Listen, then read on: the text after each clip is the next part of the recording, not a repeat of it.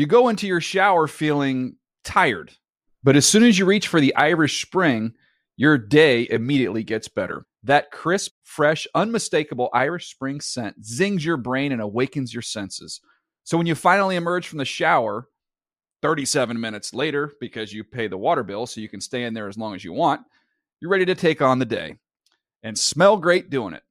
Irish Spring Body Wash and Bar Soap. Fresh, green, Irish. Shop now at a store near you. Coming up on Total Access, the locker room. That, that's 12 games.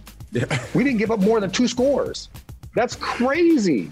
I could say arguably we were the best team, best defense for one given year in the National Football League.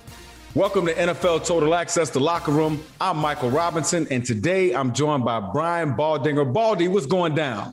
Mike, listen, I've got my pen, my paper. I'm taking notes. We got a Hall of Famer in Rod Woodson joining us today. Yes, we do, man. We're going to let you guys in on what players and coaches really talk about inside the locker room. And Baldy, as you said it, we have a Hall of Fame defensive back and Rod Woodson. And guys, you're going to be just, you're not going to believe the amount of detail that he goes into about his technique and what made him such a Hall of Fame player.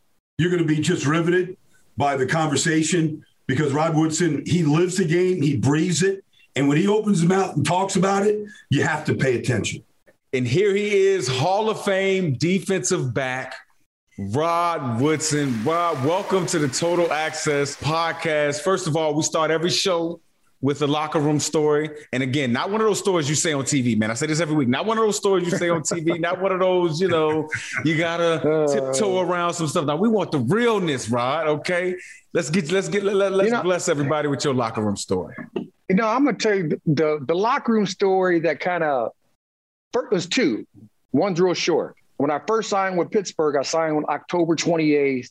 So I only played like seven games my rookie year. So that was 1987. But the day that I signed, I went into the Steelers facility, got into the locker room. That's when I realized this ain't no, this is not no joke. This is a job because when I was coming in, a guy was cleaning out his locker, and I can't remember who the DB was who was cleaning out his locker, but he got. I mean, they cut him to bring me in. Yeah. And that's when I realized, man, this is wow. a job. They letting people go up in this place. You know, I want to keep my check. So that's the first thing, right?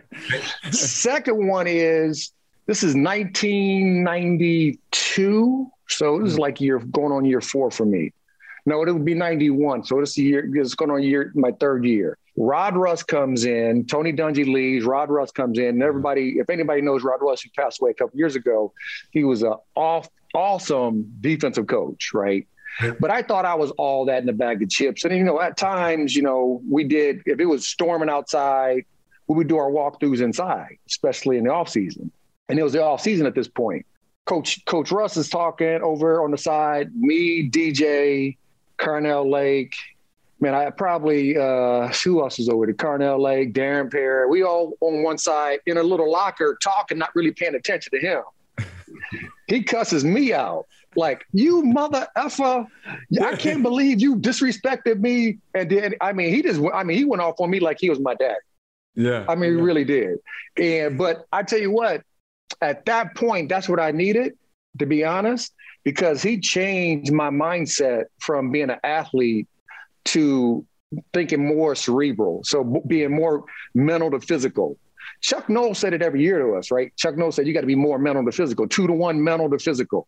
Mm. Well, heck, you know, I'm 21, 22. I don't care about what Chuck Noll was saying. But then when Rod said it, you know, when your parents tell you something, yeah, yeah. but then your neighbors say the same thing, you like, yeah. oh, yeah, yeah, yeah, yeah. That's, that's really good. That's, and your parents turn back around and go, I've been telling you that for 10 years.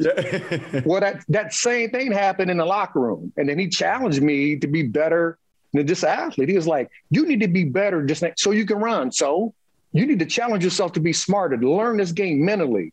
Mm. And I'm like, all right. Well, first of all, I apologize, coach, for talking while you was talking first. Secondly, let's do it. I ain't, I'm not married. I don't got no girlfriend. Let's, so we met and sat down, met in the room. And his first question to me was, how many formations can offense get into? I was like, oh, shoot, coach, 500, 500, 500. he was like, 500. How many eligible receivers? I said, five. He said, they can get into five formations. And I'm like, what? five, and he simplified it in the sense that they can get in pro, mm-hmm. they can get in slot. When they go when they go one back, you only be in two by two or three by one. That's it. That's it. And they can get an empty. when he did that, I was like, "Oh, you got to be kidding me!" Then he said, "All they'll do is build the route or build the formation differently by moving different people and put different personnel groupings in there to confuse you." Yeah. But then when they finish right here, they run this package. When they finish mm-hmm. right here, they run this package. And about it took me about five weeks, and then that little green light clicked, and I was like, "Oh God, be kidding me, man! That's all they do. this is it." He's like, "That's it." And then, heck, I went to seven straight Pro Bowls, and the game kind of slowed down. And I mean, so he was. I give a lot of love to Tony because he's my dude, and Dick LeBeau, but I get a lot of love to Rod Rust because he was the guy that challenged me when no when no other coach would really challenge me like that. So That's that was my locker room story. That's dope, man. Rod, you mentioned Chuck Noll. Everybody knows the Steelers have had three head coaches. Mm-hmm. Yeah, I, well, I, I played for two like, of them. and you played for two of them. I don't feel like people know Chuck Noll, Rod. They see the pictures, they see the stoic look, but they don't know him. It's it's yeah. a little bit maybe a little bit like Nick Saban. Like, is there a personality there? Is there yeah. what, what's there? what what's behind the mask of Chuck Noll? Well, you know, I got Chuck at his end though, right? So I think he was a little bit calmer. You know, he, he wasn't as feisty, even though he was feisty still now. And he was no nonsense. Mm-hmm. Right. I mean, we would go out to practice and it would be freaking 10 degrees, five degrees, maybe zero. We don't got no heaters on the sideline. We don't got nothing. We just practicing. And it, I mean, we're in we're in Three River Stadium on that hard turf, and yeah. it was he didn't care. Like he didn't care about if we felt like we were cold or not, and our, we couldn't feel our feet. I mean, he didn't care. I mean, I think I caught him at the end where he kind of, you know, you know, because I got, you know, me and Joe Greene, we was on our staff.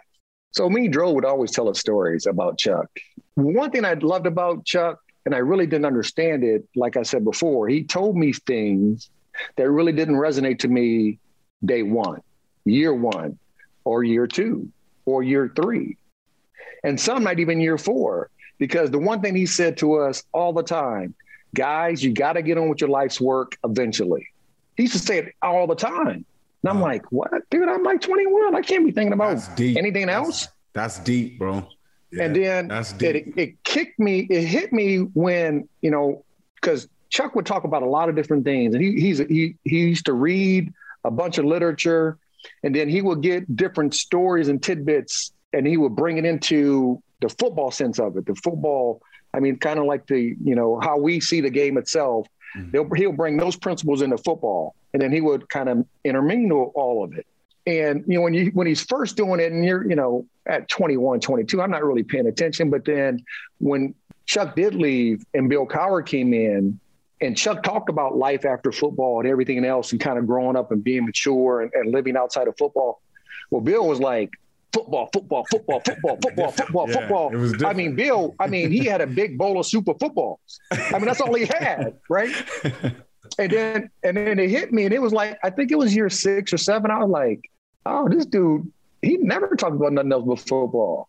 I'm kind of miss Chuck's talking about life, life experiences, being mature, growing up, doing stuff outside of sports. Yeah. And that's when I realized what he was talking about. So, I mean, he, he was that father figure. He wanted you to be a mature human being because the one thing he used to say is that if you show me an immature player, or excuse me, immature person, you're going to show me an immature player. Player. Yeah.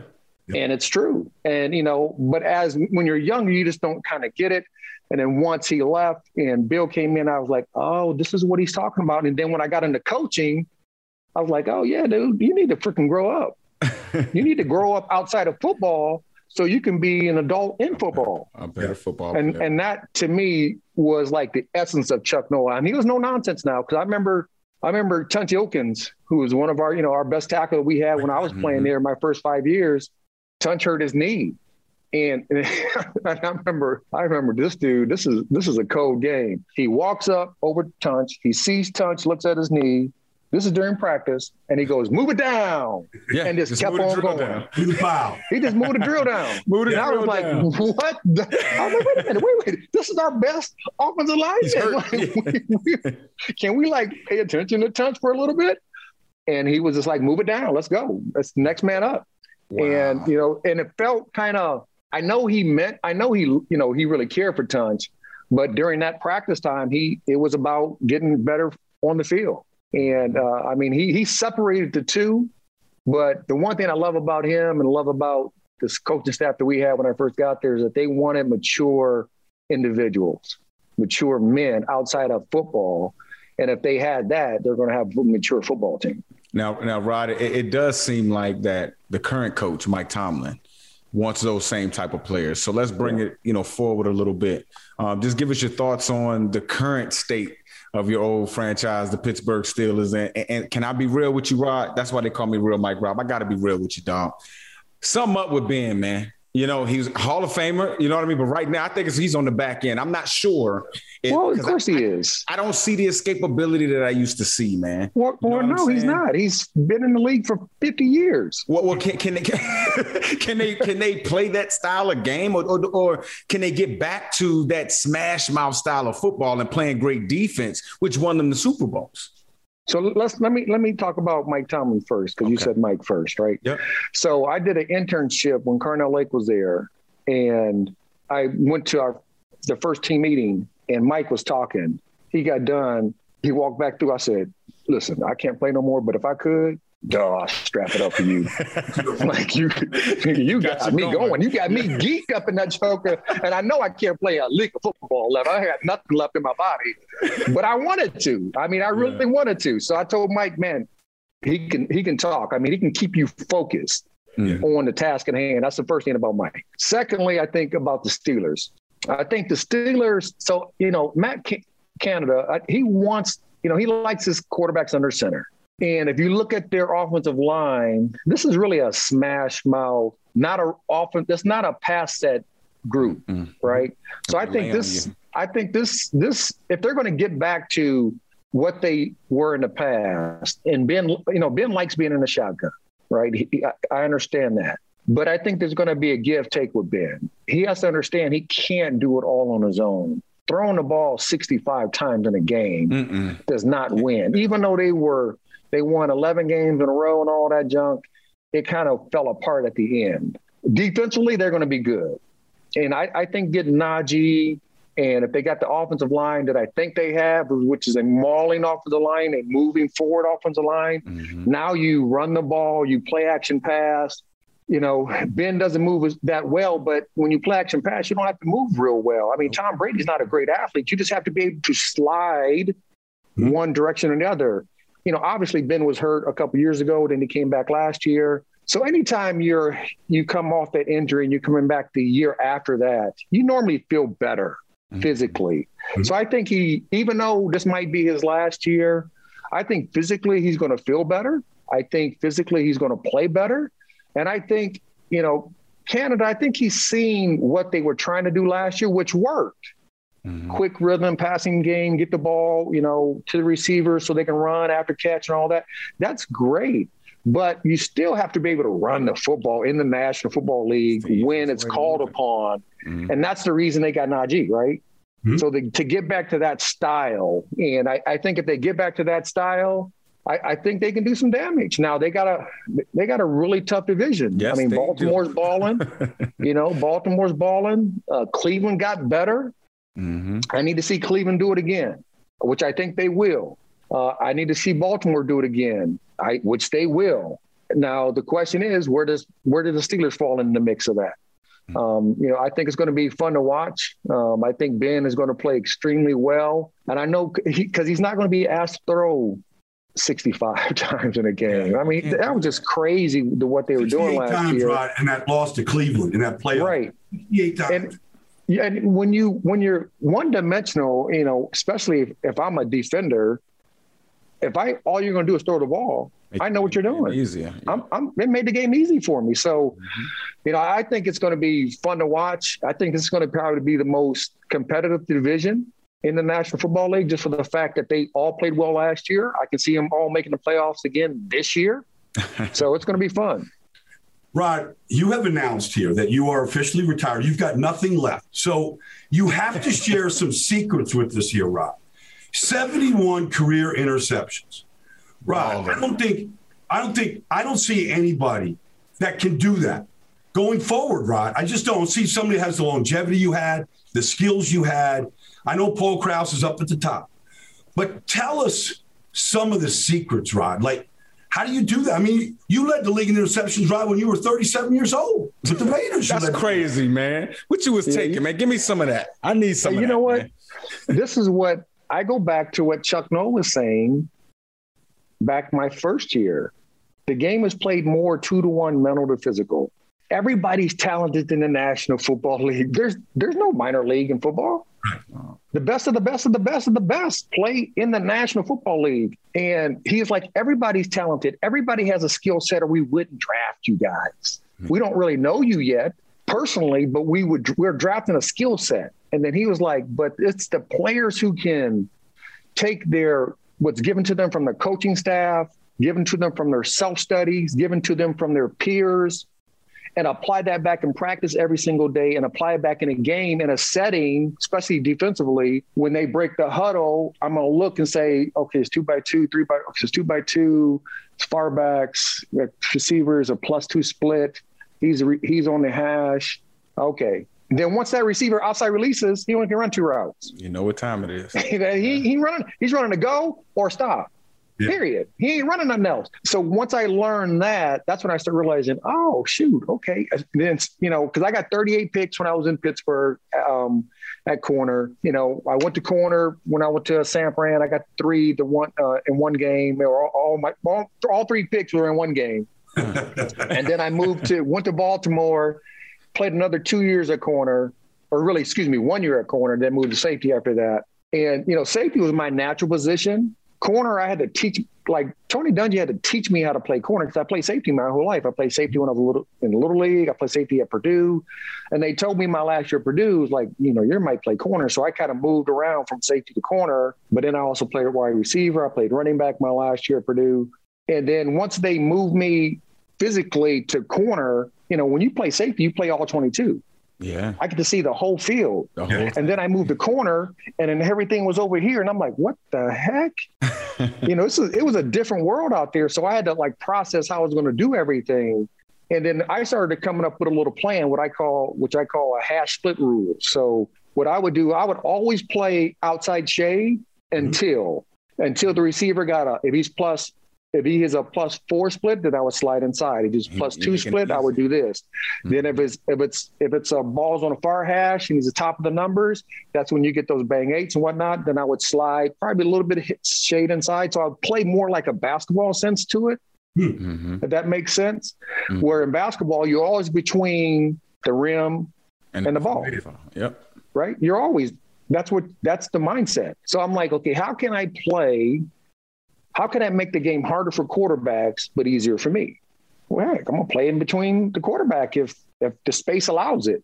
And now he has to throw the ball over me and through me on the sideline, or and if he throws one ball inside, that's mine. Yeah, that's pick six. That's mine. and it happens. That happens all the time. So I started looking the game that way. And we always play, you know, coaches, when I first came in the league, everybody was telling me to play, you know, a low hip. That was a style, playing on low hip, playing on low hip. But you got to play upfield shoulder. When you play upfield shoulder, it's kind of like a baseball player who understands the pitch that's coming. It's easier to hit the pitch that's coming if he knows it. Yeah. But if I'm playing with my back to the, you know, if I'm playing on the low hip, now I'm trying to keep him from getting a deep ball. My mind is get up back on top. Right. Mm-hmm. So I'm like racing, ah, I'm like straining to get back on top. Where if I stay on the upfield shoulder at all times, now I can slow everything down. I'm not rushed. I'm in wow. phase. I can I can box him out. And then if he puts his foot in the ground and comes back and does like a deep comeback or something, now, I can drive, but I can see. Yeah. I can see the ball like he's seeing the ball. As he turns yeah. his head, right. As he's turning his head, I can turn my head. And, and, if I see the ball coming inside, I'm like, oh, shoot, bro, get out the way. And I can, now I can get a pick. Oh. So my mindset was always pick, pass break up, tackle if he catches it. Uh, And so- you know, m- most guys are afraid to put their foot in the ground. The great ones, though, they they don't have that fear. They're going to get beat. And what Dick LeBeau used to say all the time, Dick used to say, "Hey, the bear going to get you, or you going to get the bear. But as long as you get the bear more than he gets more you, times. we good." Yeah. and and you know, I was very fortunate in my time frame in Baltimore, or excuse me, in Pittsburgh, that my coaches let, allowed me to be me. You know, I had to jump out of my stance, which is odd for corners. You know, most corners don't jump out of their stance, but I jumped out of my stance to kind of get my feet ready, and they let me do it. You know, and they they allowed me to do certain things to kind of change things around a little bit to fit me. And then I went to Baltimore. Marvin was in Pittsburgh with us back in the day, right? So Marvin kind of allowed me to keep doing that. And then even when I went to, you talked about me leading the league when I was 37 years old in Oakland. Chuck Bradland was our defensive coordinator. Yeah. And I remember I went up to Chuck because we played a lot of single high, right? I mean, that's, you know, Al Davis. He went single high man, single high man. Mhm. And I said, I, I went into Chuck's office and said, Coach, hey, man, if we don't play cover four, you ain't gonna like what I'm doing back there. You're not gonna, I need some cover four so I can make some plays. But if you just put me in a single high, I said, I'm gonna do some crazy things back there to try to get the ball. I just know me. Yeah. Mhm. I know I'm gonna. I know I will, I will overly gamble to make a play, and to get, get to get the ball back in my hand. And he was like, "I'll get you some cover four, Rod." And he started putting some cover four in there, and we started making plays. And I kind of kept Al quiet because if you didn't play a single high man, Al was on his coaches. I mean, he stayed on them dudes. So, and I was kind of blessed to be in different places, Uh-huh. and coaches allowed me to be me. That's dope, man. So when you look at today's game, you know, just all the stuff you just broke down. Actually, Richard Sherman told me that's why he likes to play on the upfield shoulder, just because of the same things you said. He, said, I play receiver, Mike. Now it takes me back to playing receiver. I can go get the ball like it's mine. Right. Um, could you have played in today's game, like with all the rules? I mean, because you guys actually had an opportunity to hit somebody coming across somebody. If they did go through all the things you just talked about and catch the football, you had an opportunity to make them pay. You know what I'm saying? I'm not saying that they can't make them pay today, but we all know it's not the same. Yeah, it, it's not. Uh, the rules have definitely put a dent in the mindset of defensive players, right? But the really great ones figured it out. And the really great ones don't let the flags indicate how they're going to play. And and mean? that's what I What you always mean? say. And what I mean by that is that obviously the, the game has changed, so they do throw more flags. They, you know, if they're touching the guy, you know, the, the five yard chuck rule has been in play for quite a long time, Yeah. but it's emphasized more today than it was back in the day, right? And what I tell players all the time, even when I was coaching, I was I would tell them, you know, just because he threw a flag on you doesn't mean you got to stop being you. You got to learn how to play through that. Mhm. And if they're overly, if they're throwing too many flags, and hey, what I would do prior to a game, I would go up to the back judge and the field judge and go, "How you calling the game today?" People watching you. I would ask him. I would ask him, like, "How are you calling the game today? You gonna let us play, or are you gonna make us? Is it too, you know, handsy? If we're too handsy, you know, are you gonna throw the flag?" And then you kind of get a feel for how they're going to do it, how they're going to play, and then you have to kind of change and adapt your game. Now, there's a couple things that I learned from Frank Minnifield and Hanford Dixon and Albert Lewis and Kevin Ross when I first went to my very first Pro Bowl as a kick returner. So those guys were in the, you know, they, those guys are perennial Pro Bowlers at the cornerback position. So they taught me little bitty things how to hold a receiver, like underneath the armpit. most guys hold, most guys hold here, or they grab the jersey up here on the shoulder pads, but it's really an armpit snag. If you learn how to grab right here, they can't even see you. And then if you're number three, they don't even have eyes on number three. Did you guys know that? If they're in trips, they don't Right. even really see number three. So we used to tell the guy number three, man, maul him. maul him, grab him, jer- grab his jersey. That's you do so everything dope, that you man. have to, bro. don't let him get on top of you because they don't Yeah. have eyes on you anyway yet. So, Mm. you know, I was always an offensive minded guy. I wanted to get the rock because the rock's important.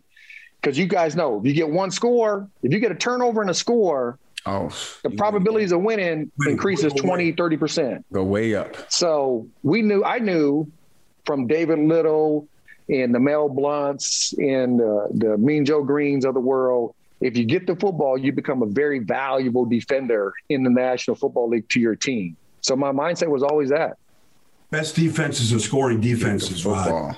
You, Yeah. you, mentioned, you mentioned the Pro Bowl, Rod. You were the punt returner and kickoff returner for your first eight years in the league. You said you loved getting your hands on the ball. You liked scoring. Two things, Rod. One, what was it about the return game that you loved? And two, could you have been an offensive star in the NFL? Well, I mean, everybody's going to say, "Yeah, I could have been off of the star," Yeah. but I mean, things happen for a reason. Uh, I was put in place, even though I did play both ways in high school, and I got to play both ways a little bit in college. Getting a hand on the ball, since I didn't get to play offense the way I did when I was younger, I mean, that was a fun part of it. Now, I was I enjoy punt returns better than kick returns, which most people flip that. Most people like to do the kick returns instead of punt returns. More blocking. But remember, punt returns, you have everybody has to wait outside of the gunners Mhm. to go. Yeah. They have to wait until the ball's punted. Kick return, no. Because remember, back in the day, now they got a running start back in the day in the kick returns. Now they this the five yard rule, so you, they don't get down as fast. But a kick return, I used to be able to see. I get the ball, I will look, and I can see my like if it's supposed to be wedge left or middle. I see my guys getting knocked out. Like I'm not going in here. Like he just got taken. Where in in in the punt return, you know, my head's up, so I'm always looking, and I just got to react. Now, And now I just got to get. I got to make the first guy miss, try to get to a wall, try to find a little open space, and then go. Where you know, so I enjoy punt returns a lot better than kick returns because the kick returns you would see guys get taken out. I remember George Stewart was one of our special team coaches when I was in Pittsburgh, and we had a left return, and the whole left side just got crushed. I went straight right. Yeah. He was like, "What are you doing?" I like, "Coach, watch the film." they was like, no, they was getting taken out over there. I'm not going over there, Coach. so I mean, that's that was a, that's a that's a third of the game that's really fun. Now you can change the outcome of a game if you can get your hands on the ball and get a, a TD. Rod, you, you you was part of a, a you know one of the best defenses in NFL history, in my opinion, uh, with the Baltimore Ravens. Right? When did you know that that defense was something special, and was that the best? Was that the most dominant defense you've had in your career? Yeah, you know, I mean, I played on some great t- uh, defenses in Pittsburgh. I mean, we were a top ten defense for like five straight years when Bill Cowher got when Bill Cowher and Dick LeBeau and Dom Capers came in. But that one year, you know, when I got to Baltimore, you know, Ray Lewis is in his third year. Jonathan Ogden was, you know, both third year guys. Peter Boulware was young. Jamie Sharper was young. We drafted Duane Starks that year. You know, we had a young team that we I knew could be talented and I knew was talented and I knew we could be good. I didn't know how good. I mean, that's the main reason I went over there. When when Marvin Lewis called me and said, hey, I got a lot of young players. They just don't know how to win yet. We need some leadership, some veteran leaders to come in to kind of uh, show everybody the way. Um, it was fun. You know, the first year we weren't that good. We were six and ten. Uh, Marchibroda was still there. You know, uh, he leaves. They bring in Brian Billick. We go eight and eight his first year. In the second year, we just kind of made a pact. The second, that third year that I was there, and Brian's second year, we made a pact on the defensive side that every practice, every single ball, all eleven guys are going to get to the ball. Even big old Tony Siragusa, Even big old Sam even Adams. They running to the ball. They running. They running forty yards to the ball, bro. I'm telling you, it was crazy how everybody bought into it. At the same time, Marvin Lewis became a really great defensive coordinator. He had some great game plans. You know, he he listened to us as as players that we were uncomfortable in certain things. He wouldn't do them. Um, where some, you know, certain coaches, you know, they don't care how you feel about a defense. They just like, we're going to call it anyway. We don't care if you like it or not. Marvin really listened to us, kind of like Dick LeBeau and Dom Capers and, and, the, and the guys previous when I was in Pittsburgh. And he called some great games, but then having Big Sam and Goose in the middle, they weren't moving that. That's like a thousand pounds between two guys, right? I mean, they weren't moving those guys. And then we have McCrary and Rob Burnett on the outside, Peter Boulware and Jamie Sharper, and Ray was coming into his own. We had a good young secondary moving all over the place. And we just knew that we didn't really have to get overly worried about the run game. So as a defense, especially the secondary, we just sit back and, and we'll clean it all up because we are the last line of defense. We'll clean it all up. And then if something does break, we'll make the tackle. And we live for another down. And I mean, when we had our first shutout, that first game of the year against the Steelers, that's when I realized because you really never know how good you're going to be yeah. until you start playing. You could think it you know, on paper. We look well. We don't play paper football. No. So when we that first shutout against the Steelers, that's when I said, you know what, we're not bad. And then you got to remember, we got what four shutouts in the first five games, something like that, or three shutouts in the first five something crazy like that. And that's when I was like, you know what? When you get back to back shutouts in the National Football League, that doesn't happen. Bro, you're pretty freaking good. you're pretty good. That and that's when I realized we are gonna we are gonna be good. We had four shutouts. We had four other games. We only gave up one score. And then we had four other games. We only gave up two scores or less, and a couple were t- two touchdowns, and some were nine points, some were 10 points. That, that's 12 games. Yeah. we didn't give up more than two scores.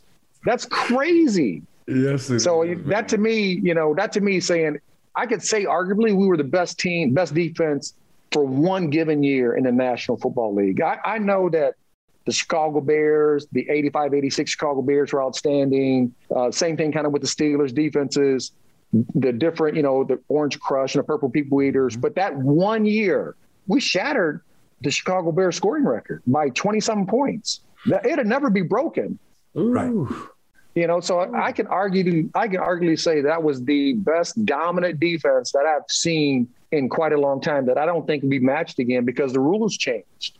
Rod, you have mentioned some great teams. Just mentioned a great defense for that one year, and you mentioned some great defensive coordinators: Dick LeBeau, Marvin Lewis. You mentioned Dom Capers, but then you played in some places, Rod, where you're not talking about their coaches. Like there was a difference and I don't have to mention some of the teams that you played on, but what was that like, Rod? when you go from well coached men, good question, with a locker room to a place where you're looking around going, is anybody anybody getting serious around here? Like, what did you say to yourself, Rod? When you're in Pittsburgh, you get there, and their saying is the standard is the standard. It is what it is. It's been that way for a long time. That's one of the main reasons they only had three coaches in their history it's either you adhere to the standard or you, you're not there. Baltimore is very similar now. Mm-hmm. If you look at what the Baltimore Ravens have coming out of their locker room is we play like a Raven and it's their standard. You know, all the great teams have a culture built around the players, not the owners. The, the owner started, yes, but it's not the coach, right? It's the players' culture. And when they do that, you win. You win consistently. You always have a good product to put on the, the team. And, you know, Baldy, you talk about going to different places. You try to figure it out like, man, what is going on around here? Like, how can we, you can't win like that. Yeah. You know, and it was kind of like that when I first went to Baltimore. It's like I first went to Baltimore. I was like, what the heck is going on over here? And then this kind of grew.